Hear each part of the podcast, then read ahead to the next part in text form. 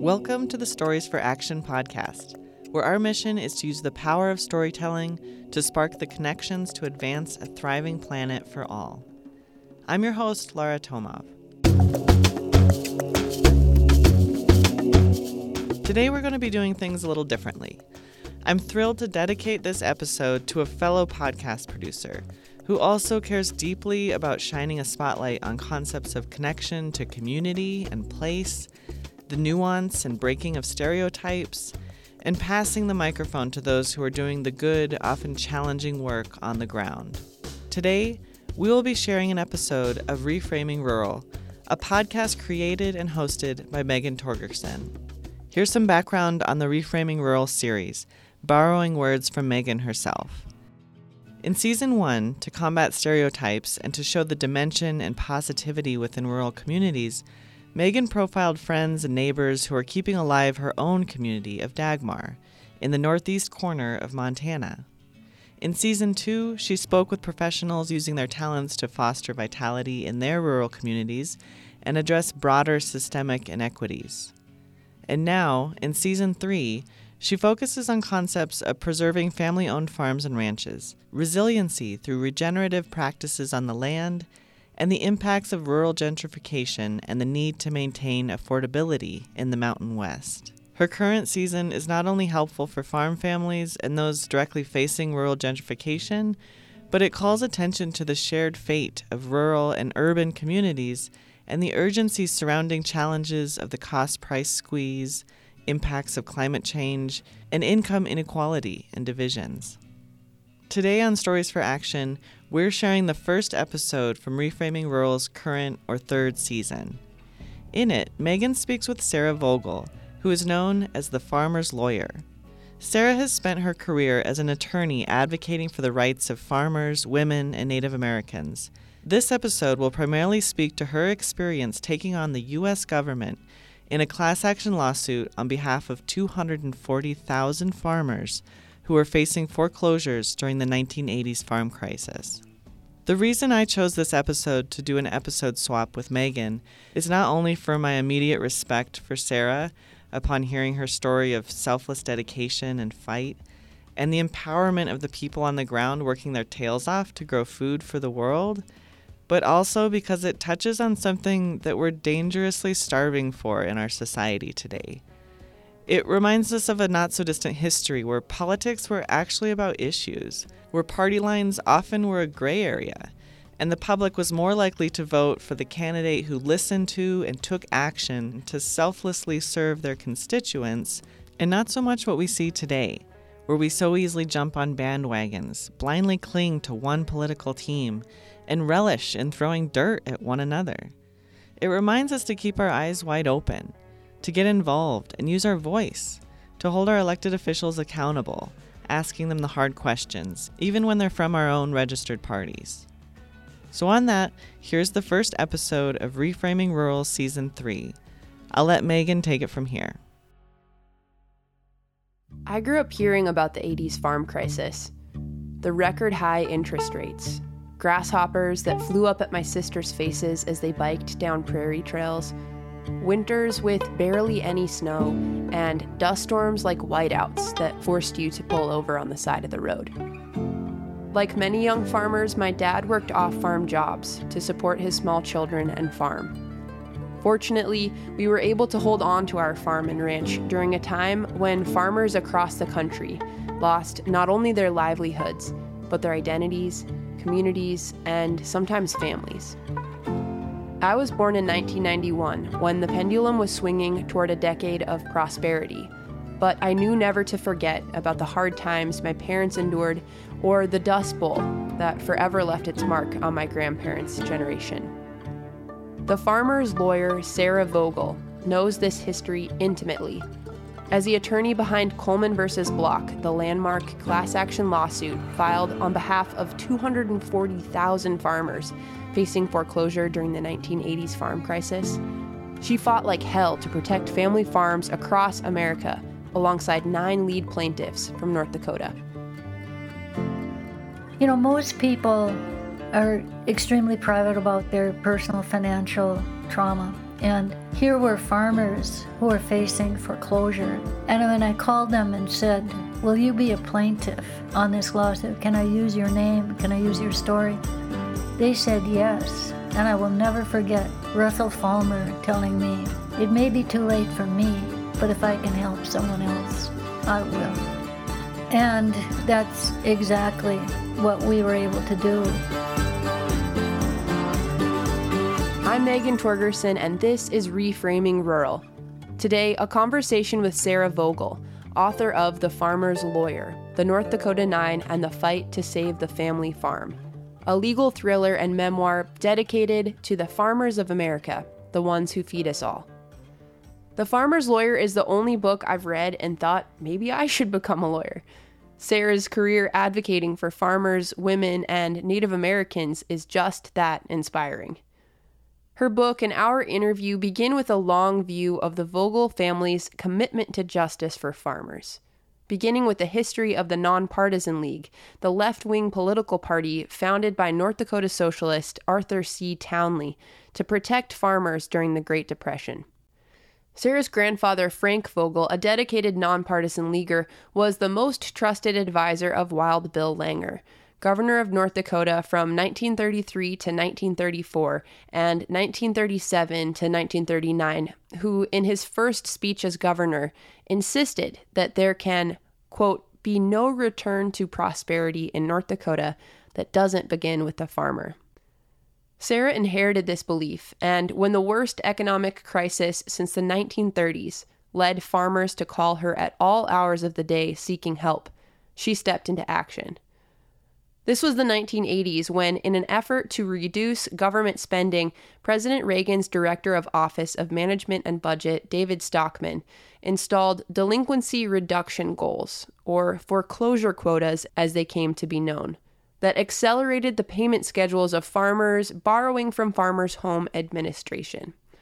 In order to meet these foreclosure quotas, Farmers Home Administration, a federal agency, sought to persuade farmers to voluntarily liquidate.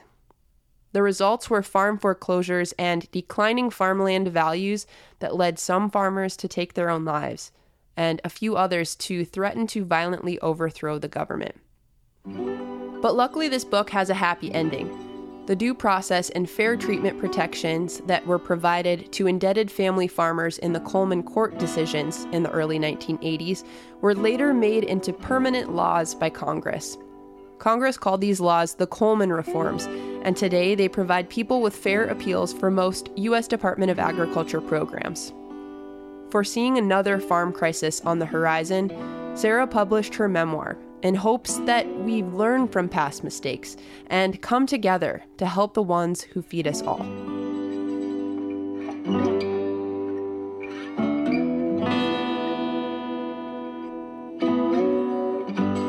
So, while the heart of your memoir is the David and Goliath story of your landmark class action lawsuit, in some ways, your memoir begins and ends with the historic figures like Franklin Delano Roosevelt, who pursued parity for farmers so they'd have comparable income to townspeople, and his Undersecretary of Agriculture, Rexford Tugwell, who wished to cure the deeper malady of human erosion in the 1930s. And we can't forget about your forefathers and the mighty members of the Nonpartisan League who have been standing up for farmers in the heartland since 1915. In The Farmer's Lawyer, you write that you hope your book sows seeds for a future agriculture system that is based on human needs and human values. I'm wondering, growing up, how did you see your family and other nonpartisan leaguers stand up for human needs and human values? In my family, the Nonpartisan League was a religion. It was not a political party. It was something that was all encompassing.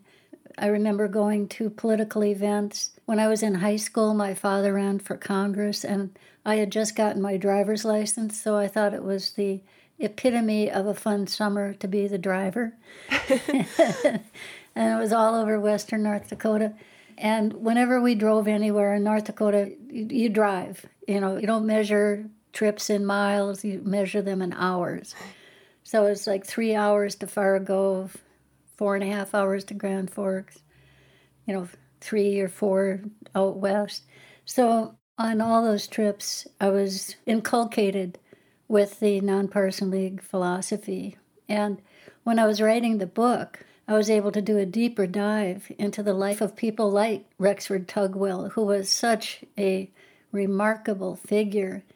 And he, he set the basis for what is now today the Farmers Home Administration, the Farm Service Agency, rural housing, programs like that. Mm. And North Dakota in the 30s, they felt that FDR was way too conservative. Oh my gosh. Yeah. the Nonpartisan League ran in the Republican column because that's where the votes were, but they ran against regular Republicans. And I think Bill Langer, who won in 1932, the same time that FDR won, he won as a Republican, whereas FDR basically swept North Dakota as a Democrat. So people in North Dakota were pretty used to splitting tickets. Mm. But the nonpartisan league felt that FDR was way too conservative. So they were always pounding on him to do more, do more, do more for for farmers, for small town businesses, and, and so on. So the history in, that I brought out in the in the book, The Farmer's Lawyer, was really fun to go back into. And I read a lot of books mm. in order to write it. And then, of course, it was based on what happened with me and my clients in the 80s. But it's built on history. I grew up one county north of Roosevelt County in Montana, in Sheridan oh. County. And after starting this project, I later of course it hit me oh yeah it's it's named roosevelt county because the the residents of that county were so grateful for all of the new deal programs yeah. um, that he implemented. So what are some of the the trademark nonpartisan league values that the party was built from? And could you speak a little bit about your grandfather frank vogel's role in in really making it a, a successful party in the 30s my grandfather came to north dakota from Wisconsin as a school teacher in the 19 teens, and that's when North Dakota was in a very much an expansionary mode. And he was a, a, a high school teacher in a small town called Dazey, and that's where he met my grandmother, who was also a teacher there. He became a banker, and in the 1920s, the farm depression hit farm country. So by the time the 30s came around, they had already been in a severe depression for 10 years.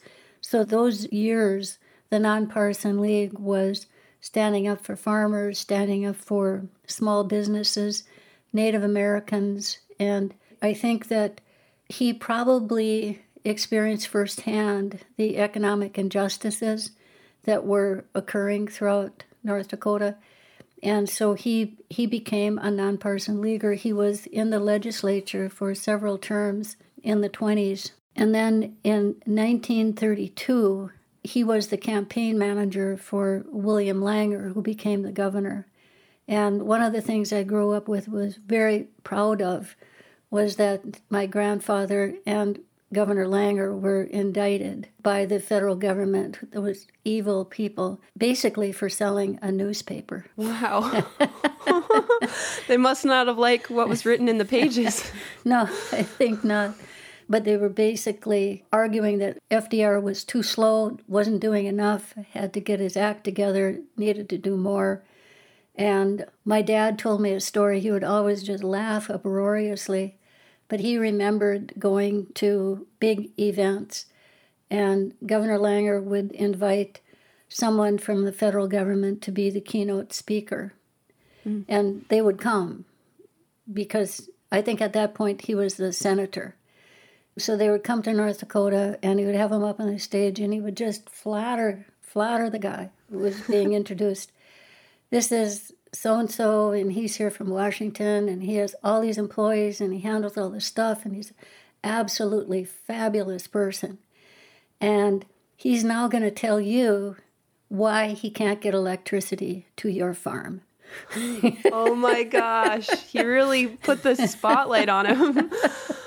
yeah, and then the guy would be on the spot, and he'd say, "Well, it'll come, it'll come, it'll be right there," you know. So it was, it was the tactics and you know politics was fun back then. I think they had lots of mm. picnics and lots of gatherings and very issue oriented because mm. the nonpartisan league basically ran on issues and they had a platform that I'll, I'll say it's centered on the idea that government should work for people. Mm.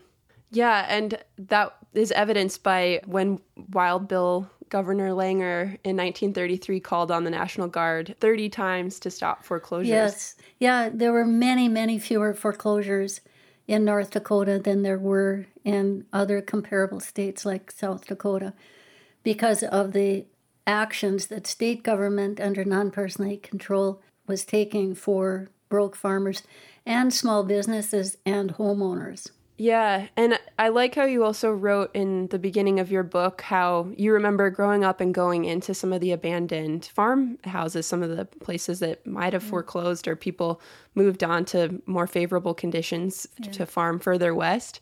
And you spoke about kind of the reverence that you had when you would step into those quiet abandoned yeah. homesteads. I, I had a similar experience growing up and yeah, I wonder if you if you thought growing up that you would become the farmer's lawyer and that you would return to your home state and and work on the behalf of farmers, or had you envisioned something different for your life, or or was that kind of always what you wanted to do?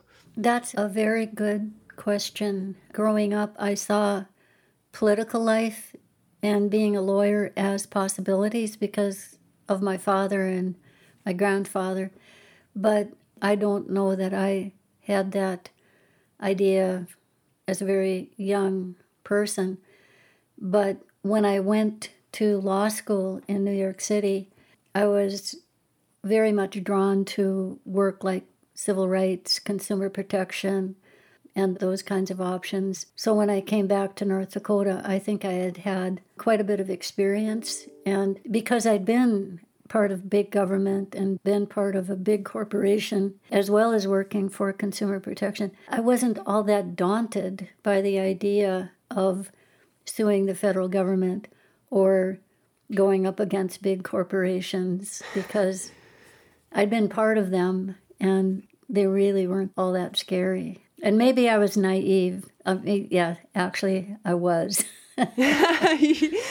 yeah. So even though your dad was like in awe that you would want to work for a corporation, ultimately it probably was helpful for you because then it broke down kind of the, the inner workings of what that. My my father was really deeply ashamed of me when I went and was a lawyer for a big Fortune 500 company. He really mm-hmm. was ashamed because he used to brag that he had in his 50, 60 years of practicing law, never once represented a corporation. So when I was a assistant counsel for a Fortune 500 corporation, that was a low point for my mm-hmm. father. it seemed to help you when you took on Coleman v. Blockett, at least. it, it did. I think I think having a wide variety of experiences and if you're from the Midwest, going to the East Coast or going to the West Coast and having those experiences is, is very useful. But I, I was always drawn back to home.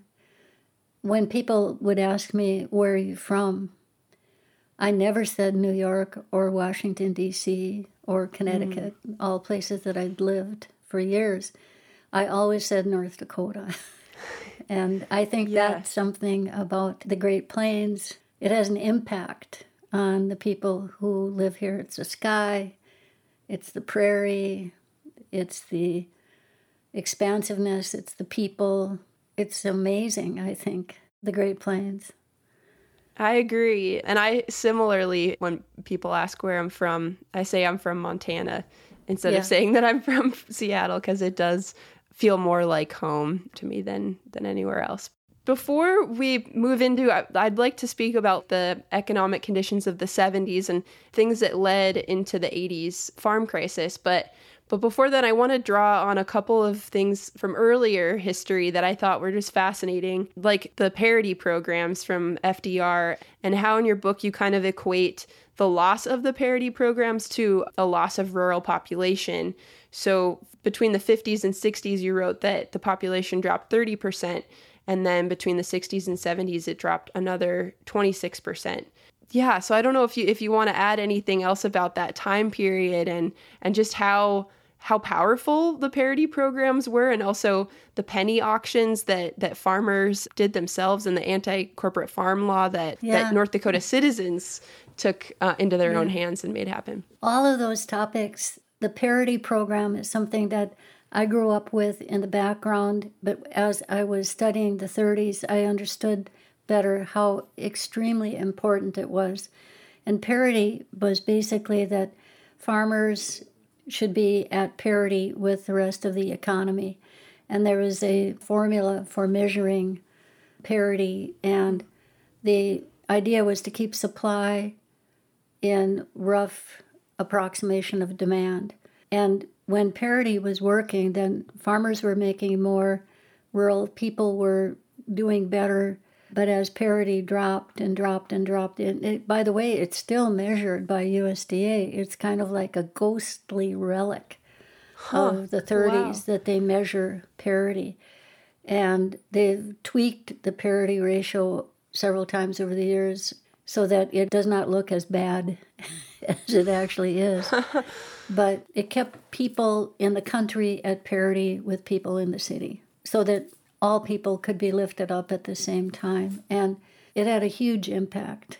But one of the problems, of course, is that farm products were not produced at lower than the cost of production. Right now, farmers spend more money raising their wheat and their corn and their other crops than they get from the market. So, who benefits? It's the manufacturers, it's the grocery store chains, and so on not the farmers. And then the federal government programs sort of prop up farmers because farms are an essential part of the national security, I believe. And I think the pandemic really showed how important it is to have food that is produced in the US, in our region, in our area, so that people will have food. It, it's really important. And they understood that in the 30s, 40s, 50s, and then it's been with the attachment to globalized trade that's been forgotten. But the pandemic reminded us that food is as important to our national security as any other factor. So, and who grows food? Farmers. Yes. And did parity kind of go out the window with get bigger, get out policies, or was it the Reagan administration that those kind of programs started to fall to the wayside? I think there was a gradual erosion because when parity was working well, people didn't know why times were good, probably, but I think it was because of parity. Mm. And so the loss of parity over time was masked by various government programs or more opportunities for marketing abroad when other countries were having disastrous crop years and so on. I'm not an ag economist, um, so in a debate with an ag economist, I wouldn't do all that well. But I saw the impact on human beings, and that's, I think, if you start looking at it, what is the impact on human beings, then you'd say that the parity program is extremely important. People have forgotten about it, but it really was a very good idea. I think it should be brought back. And it's important that people in rural areas have a fair chance at success. Yeah, I really liked how when we first spoke, you discussed how we really need more sociologists to talk about these issues. As yeah, one of my my big dreams is to replace economists with social workers. like USDA has a chief economist, and they have a whole slew of economist specialists who keep track of all of these different things. But if we had a department of social work, yes, and and they were looking at how are people doing, how are the farm kids doing, how are the people in the countryside, how are the people in the small towns doing, and they they brought these government programs back to the impact on people. That would be a welcome addition to the national debate. Another thing that I loved about your book and highlighting the North Dakota Nine was the human suffering that you profiled, that I think is really important for us to remember when we're talking about these issues. Yes. It was in the Reagan administration that a number of people got into high public office who had as their core belief that the government should get out of agriculture, get rid of parity, get rid of these government programs that made low cost loans to farmers, you know, like eliminate all that and like let people just stand on their own two feet. They had that as a driving impetus and they wanted to get rid of this whole low cost farm loan program that had been set up in the 1930s and had worked so well for so many years, helped so many farmers start farms, establish themselves, pay for the farms, pay for the loans. The government did not lose money on these low cost loans. Mm. All the loans were paid back. Uh, the government actually made a profit. There are very few defaults as long as it was run appropriately. But in the 70s, they made some changes to those loan programs. And then in when Ronald Reagan got elected, the government decided to shut the whole thing down. And they were merciless, merciless. The way they were getting farmers to leave their farms was to deprive them of all of the income from their farm. Mm. And that was done overnight. Their bank accounts were emptied. They couldn't get a penny from their dairy checks or their or their wheat checks and it was sudden and it was ruthless, and they were given a hearing, if you could call it that, maybe months later to see if that was the right thing to do or not. Mm. and the hearing officer would be a person who had already weighed in on shutting that farm down, so they were they were biased. It, it was an unbelievably cruel system, and it was intolerable to me. So that's why I felt compelled to bring this lawsuit to make this program the Farmers Home Administration. It's now called the Farm Service Agency, and they make farm loans. It's a great program. So I used to say that I, who was suing USDA and the Farmers Home Administration, was their biggest fan because I wanted to, to work the way it was supposed to work it was really being operated in a cruel and heartless way and not the way it was intended. Yeah, this brings to mind one quote from your book. You said, I pictured these families, some with children and dairy cows named Susie and Sweetheart. These were families with hayfield and croplands named after the original settlers, like the Carlson's Quarter, Schmidt's Pasture. These were families with memberships in churches and social groups, Sons of Norway, the Bohemian Hall. These families were the real people I had longed to work for when I felt isolated in my office in the Treasury Department. They were so much more than stats on a memo. Yeah, that's right.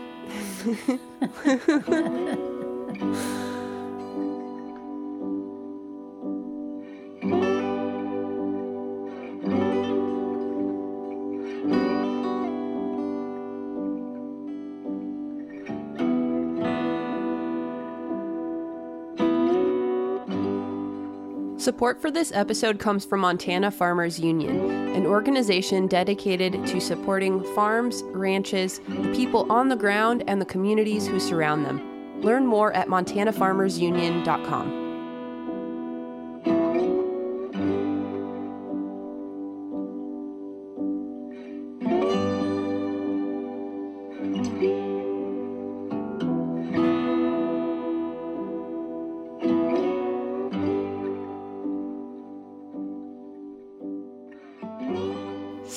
could you just speak about the early moments of starting this case and the first phone call that you got that started the whole whole big journey going? Well, the first phone call came from someone that I had known in high school. And by this point, I was already aware of the Farmers Home Administration because I'd been at the Federal Trade Commission enforcing the Equal Credit Opportunity Act when the law was just brand new. And one of the entities that we had jurisdiction over was USDA and the Farmers Home Administration.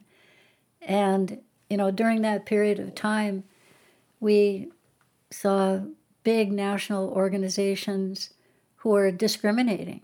We went after Montgomery Ward, we went after Bloomingdale's. Wow.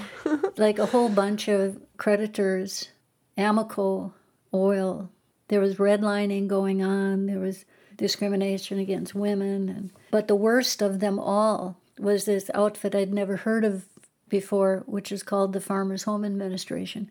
And I couldn't believe it. It was an agency of the federal government.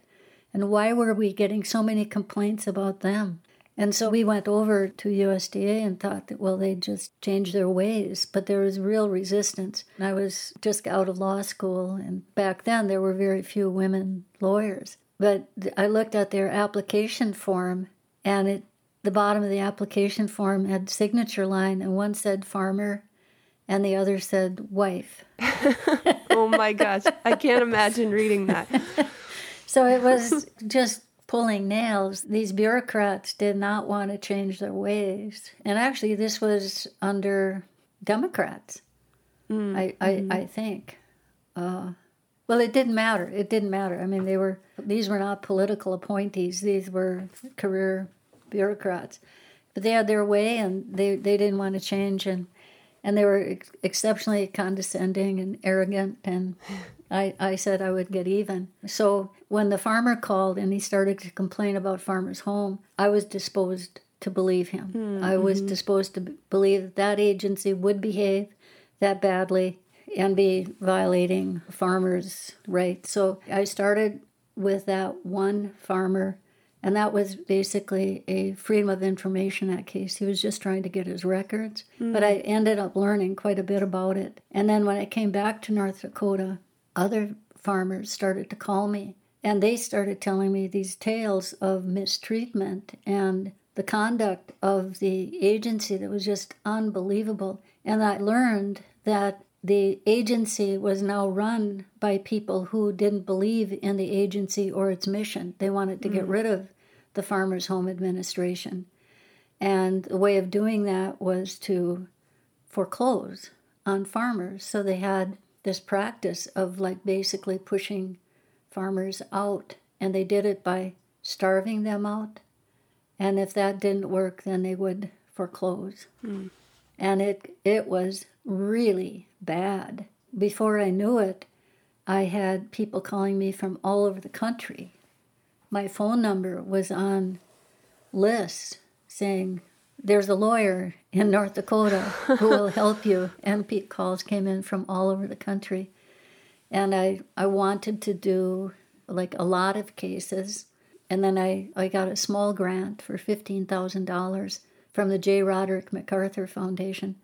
And that was enough mm. for me to say, I will do one case in North Dakota.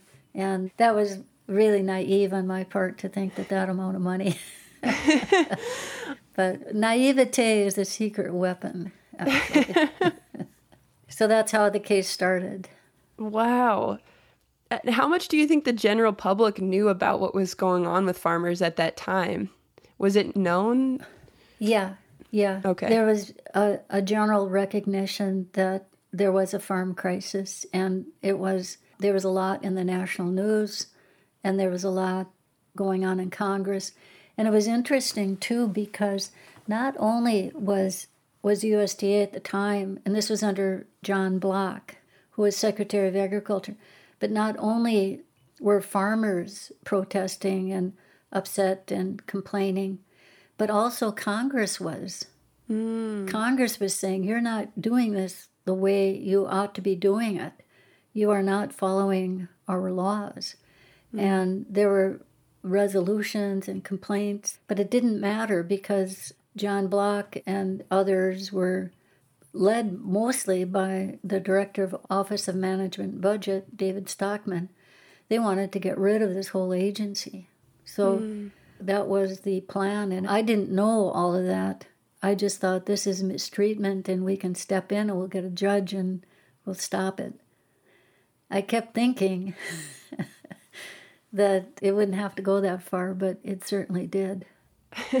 so, the accelerated payment schedules of borrowers and the foreclosure quotas, in which FMHA district directors had delinquency reduction goals of 23%, was that all directed down from Stockman and from kind of this larger goal of wanting to shut down the Farmers Yeah. Home Administration? Yes, yes. Stockman had issued an edict to all of the agencies that they had to reduce, if they had loans, they had to collect them. So they, they were getting orders from Stockman, and then that went to the head of the Farmers Home Administration, who believed that the agency shouldn't even be there. So hmm. he sent out directives to all the states that you have to reduce the delinquencies within months.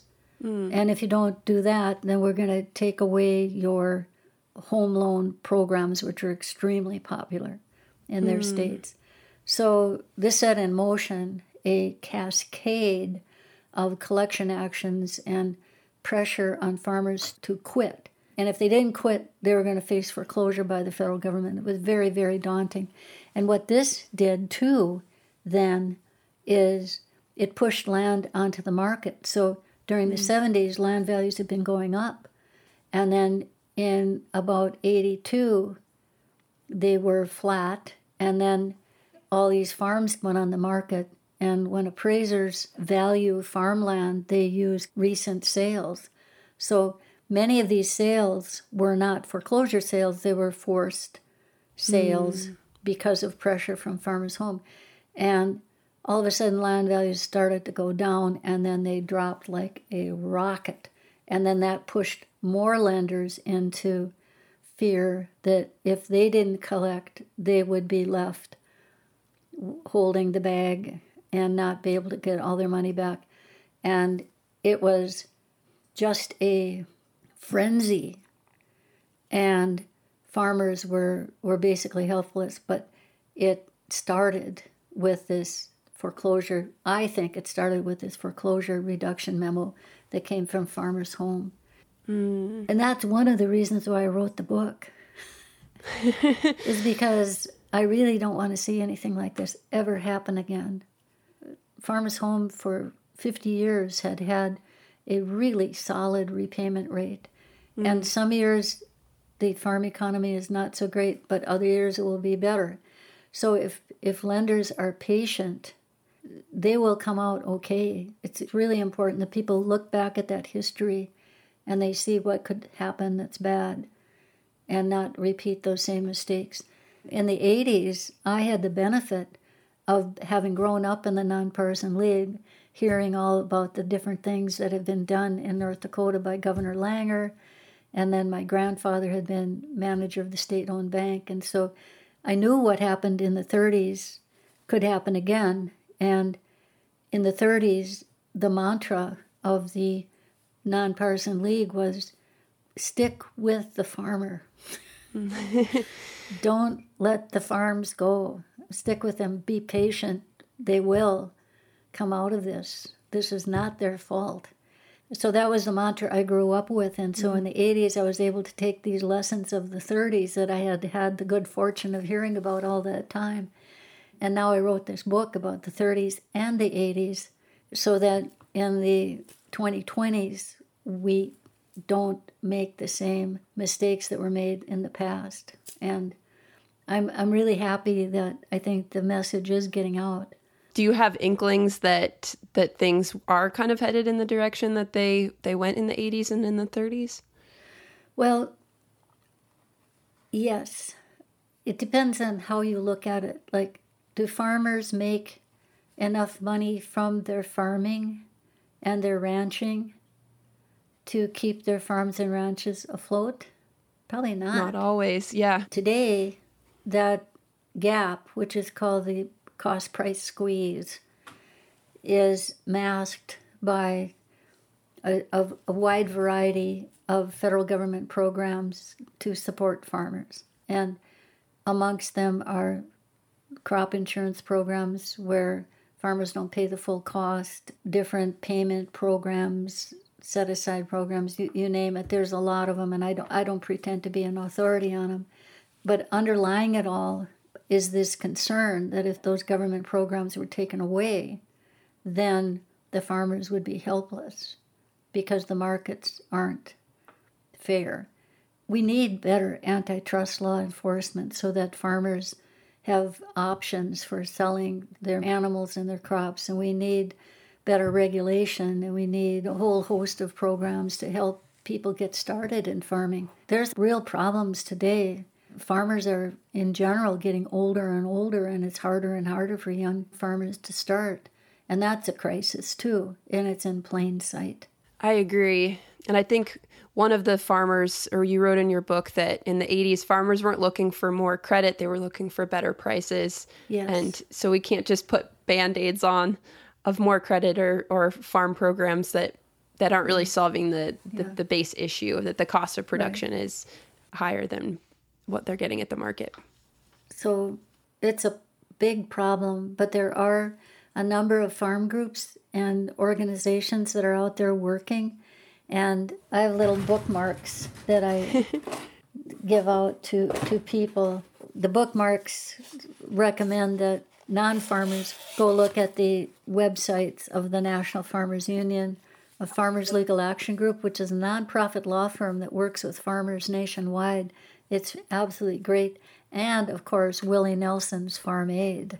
Yes. So, and Farm Aid is having a concert that's coming up, and that concert will give money to a whole wide array of farm organizations that are doing God's work out in the countryside, helping farmers and ranchers. So I think like supporting those organizations and uh, following their lead and asking politicians questions about what they're doing to help farmers is a good idea.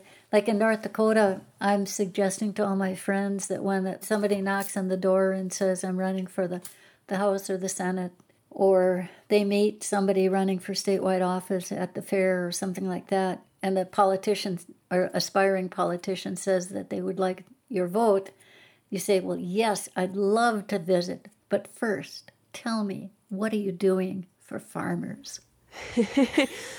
I love that you're telling people that. And I hope that people who don't grow up in states like North Dakota and Montana, or who don't maybe personally know a farmer, also know that they should ask that question too. Exactly. Yeah, that this issue is everybody's issue. Yes. One of the things I'm feeling really optimistic about is the resurgence of farmers markets and hmm. farm to table restaurants and the recognition that that's where food comes from. So I think that's good. But again, if you ask your politicians, what are you doing for farmers?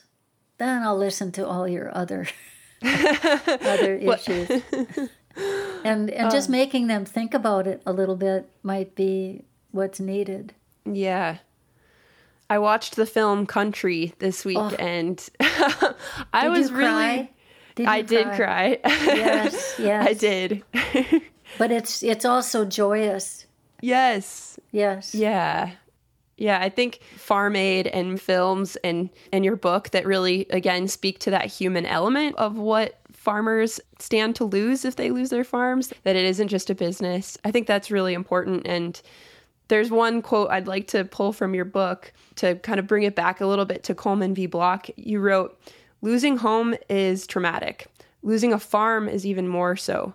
For family farmers, everything was at stake their livelihood, their heritage, their standing in the community, their school, their church, their legacy, and their identity.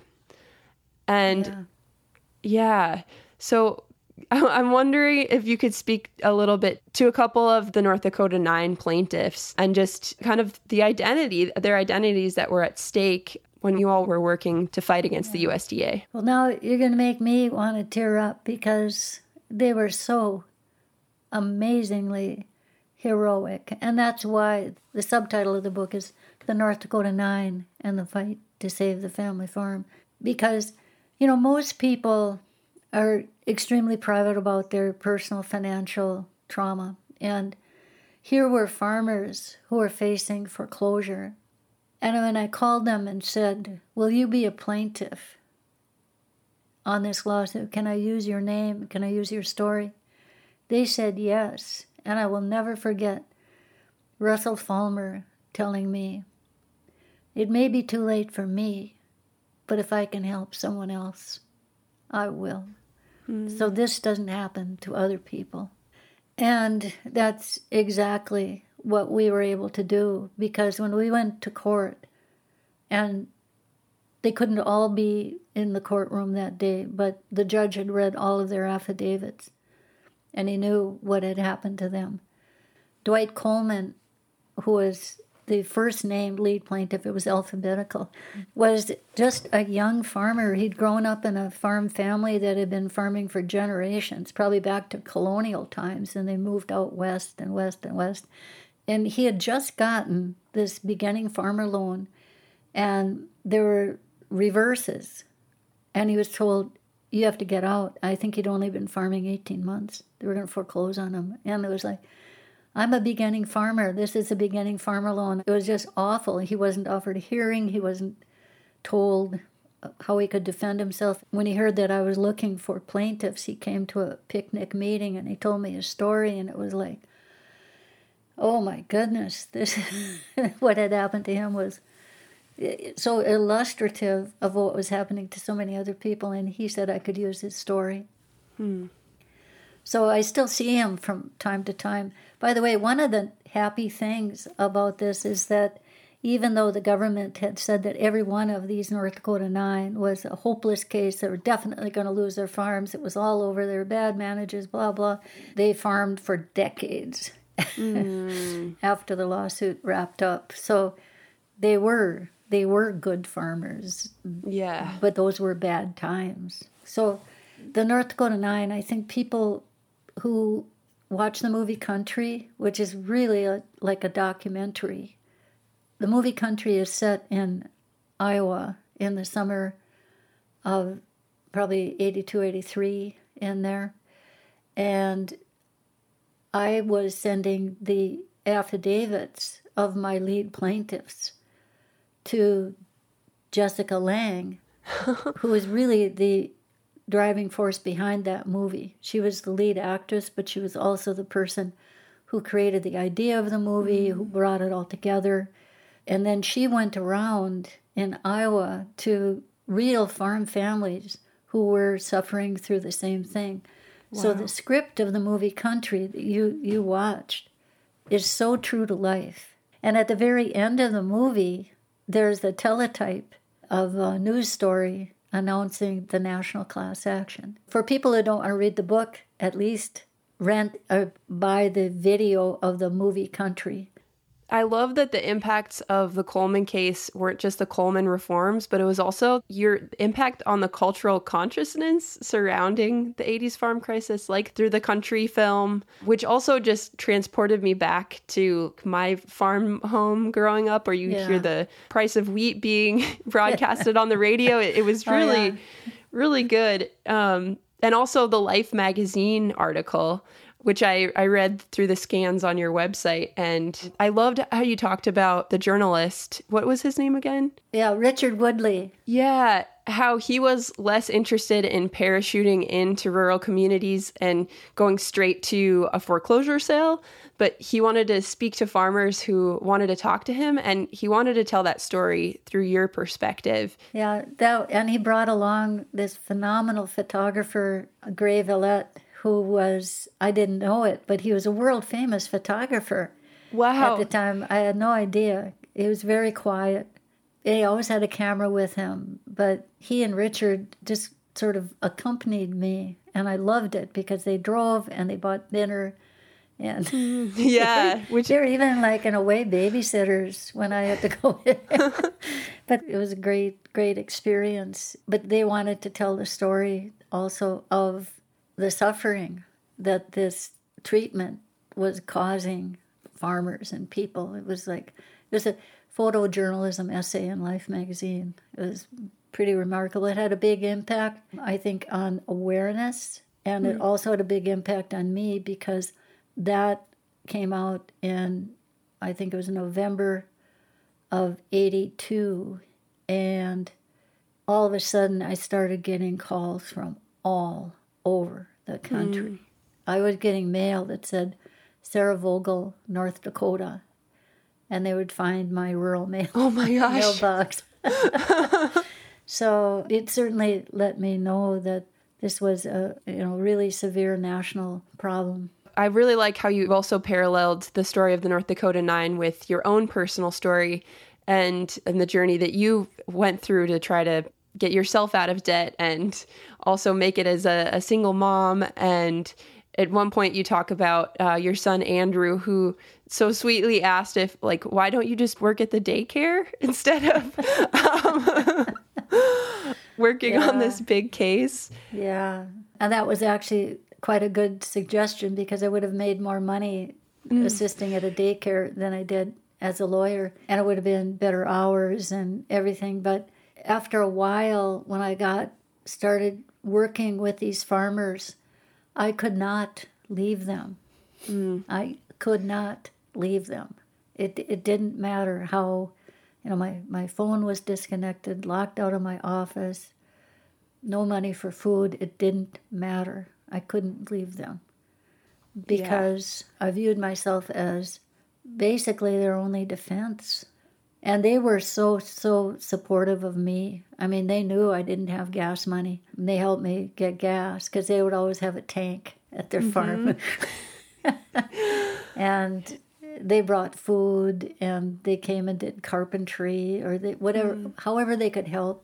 They helped. They were great. You know, if a lawyer out there is looking for a really wonderful client, look for a farmer.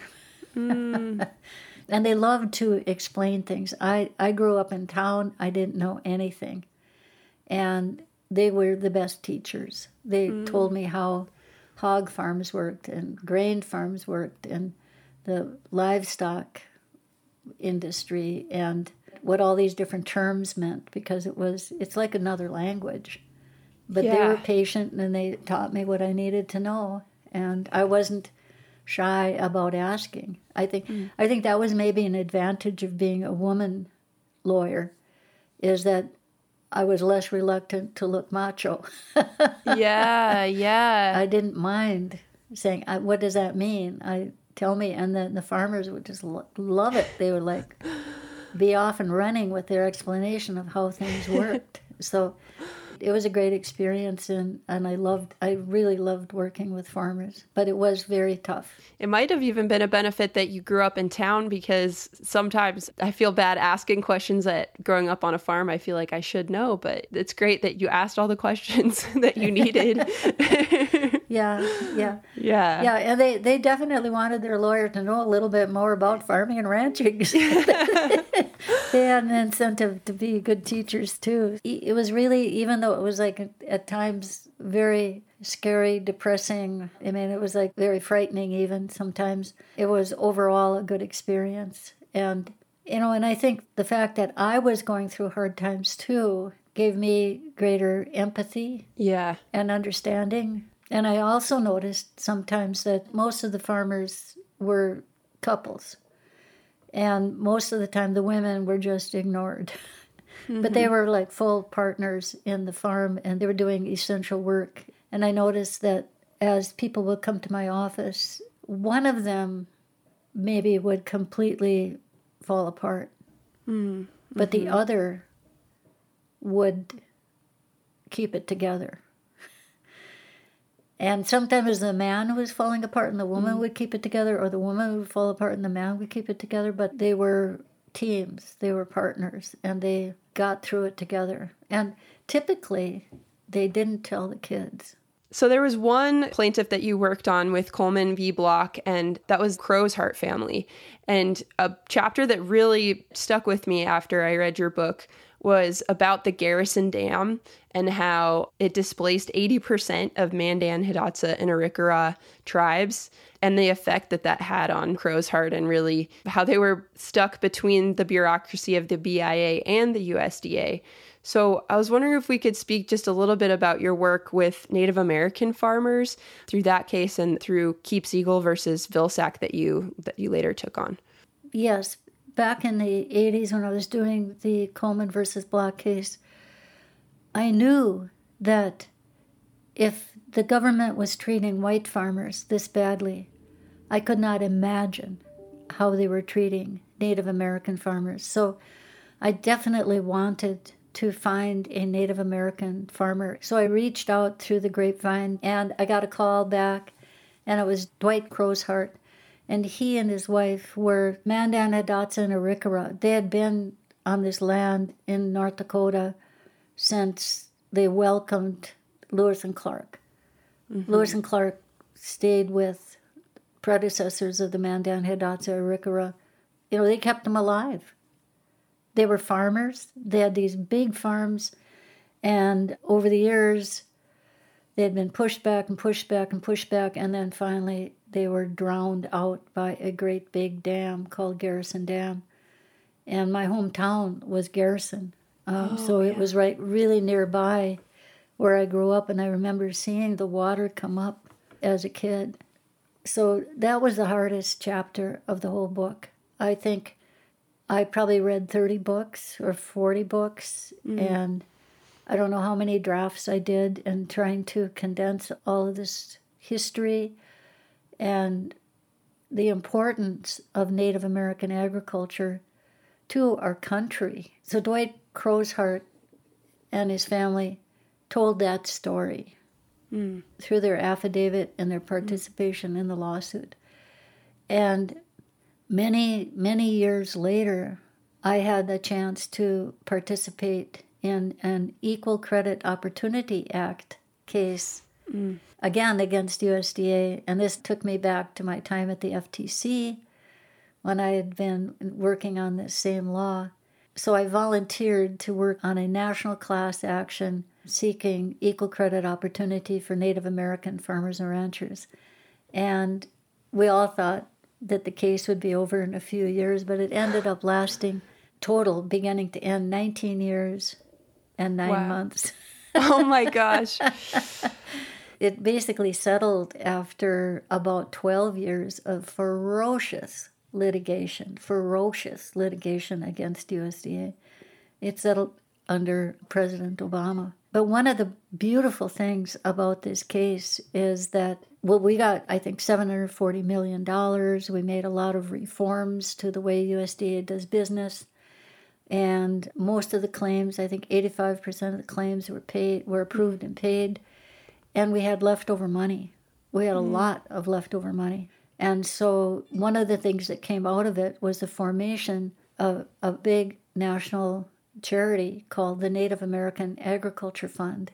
And that arose out of the lawsuit. It was approved by the judge. Wow. And it's completely Native American led. The board is all Native Americans, farmers and ranchers. You can go to their website. It is uh, phenomenal.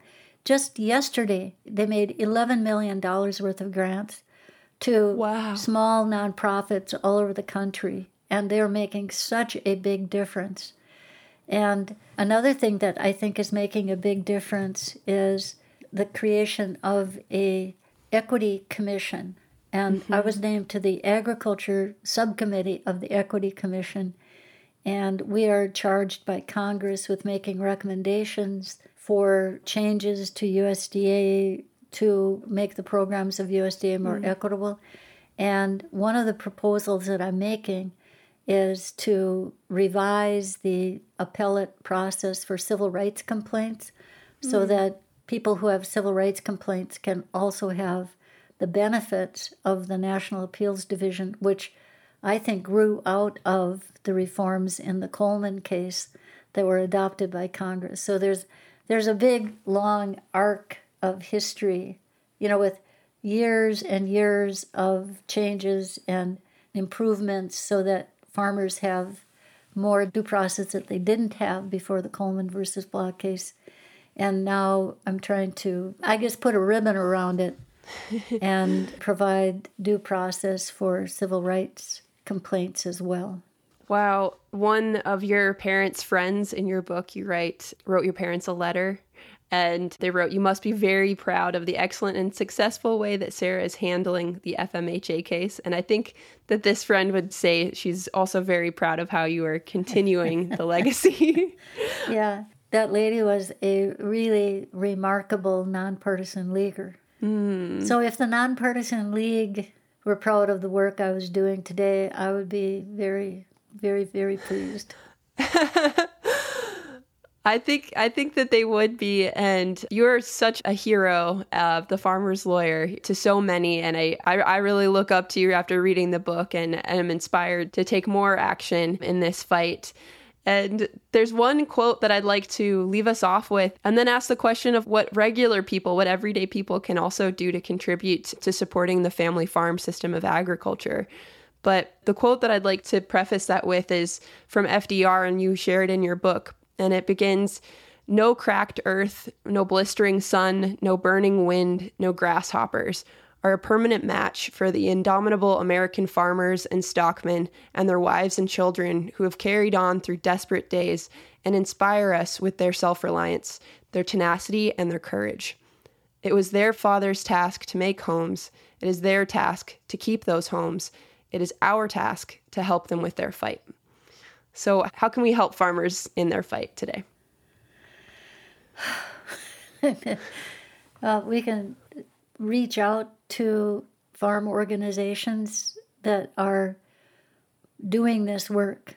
By the way, Farm Aid has a list of hundreds of them, and many are small, many are underfunded, and reach out to them. And then do what you can to buy as close to the farmer as you can and tell the politicians that they need to make sure the antitrust laws are enforced, that they need to give farmers fair markets, that they need to protect farmers against rapacious corporations. You know, and just because a corporation puts the word farm in their name doesn't make them a farmer. Like, d- do a deeper dive. And we also need democracy reform so that our country is not run by corporations. It needs to be run by people. That's what the premise of the United States is about is a country that is to be run on behalf of the people of the country, not corporate America. So the list goes on and on, but I would say people should be active and involved and not discouraged and reach out to other people who are doing the same kind of work. If they can't do things themselves, they can contribute money mm-hmm. to others who are working in this area. There's a whole host of farm organizations that are trying to turn the tide, and they need our support.